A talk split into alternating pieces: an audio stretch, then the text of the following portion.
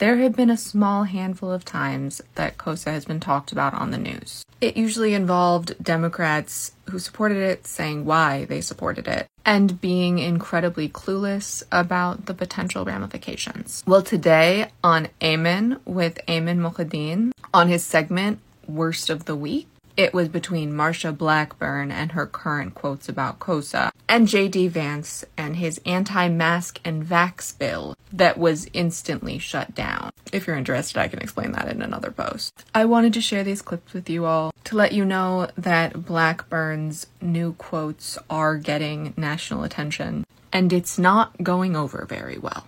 It's time now for Worst of the Week, trying to own the Libs edition. First up, we've got Tennessee GOP Senator Marsha Blackburn, aka Taylor Swift's political nemesis, who decided to hijack a perfectly fine bipartisan bill called the Kids Online Safety Act in a recent video, Blackburn praised the bill, which she co-sponsored, also adding, quote, protecting minor children from the transgender in this culture should be a top priority for conservative lawmakers. The comments were a big record scratch to the bill's lead Democratic sponsor, Senator Richard Blumenthal, who had to clarify the bill does not target or censor anyone, including members of the LGBTQ community.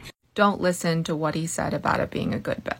That's not the point of me showing you this clip. The point is that even though he still thinks it's a good bill, Blackburn's quote is putting a wrench in things. And the thing with Blumenthal and all of the Democratic co sponsors, I genuinely don't think they understand that for some kids, the things they want to implement could cause them harm. That it's no better than forcing teachers to report when a child says they're trans to their parents. This next clip is of Renee Graham, who is associate editor and a columnist at the Boston Globe. And I think what she says is just evidence that a lot of people just fundamentally don't get why this is dangerous. Renee, the, the Kids Online Safety Act, um, as, as you both just mentioned, had the support of both parties. It had the potential support of President Biden. And now lawmakers are being forced to explain away misinformation, and thanks to Blackburn, who, I, as we noted, was, you know, one of the co sponsors.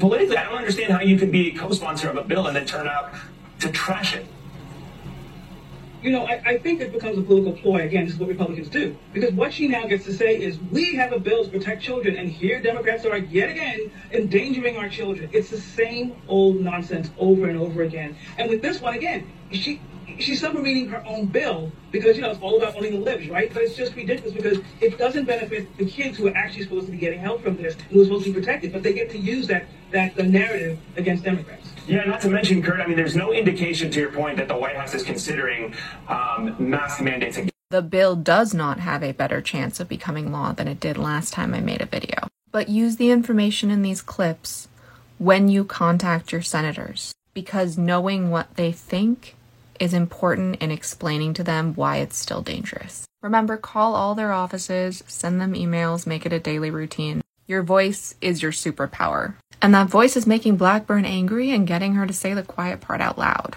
So keep using your voice. It's super powerful. Shortcast Club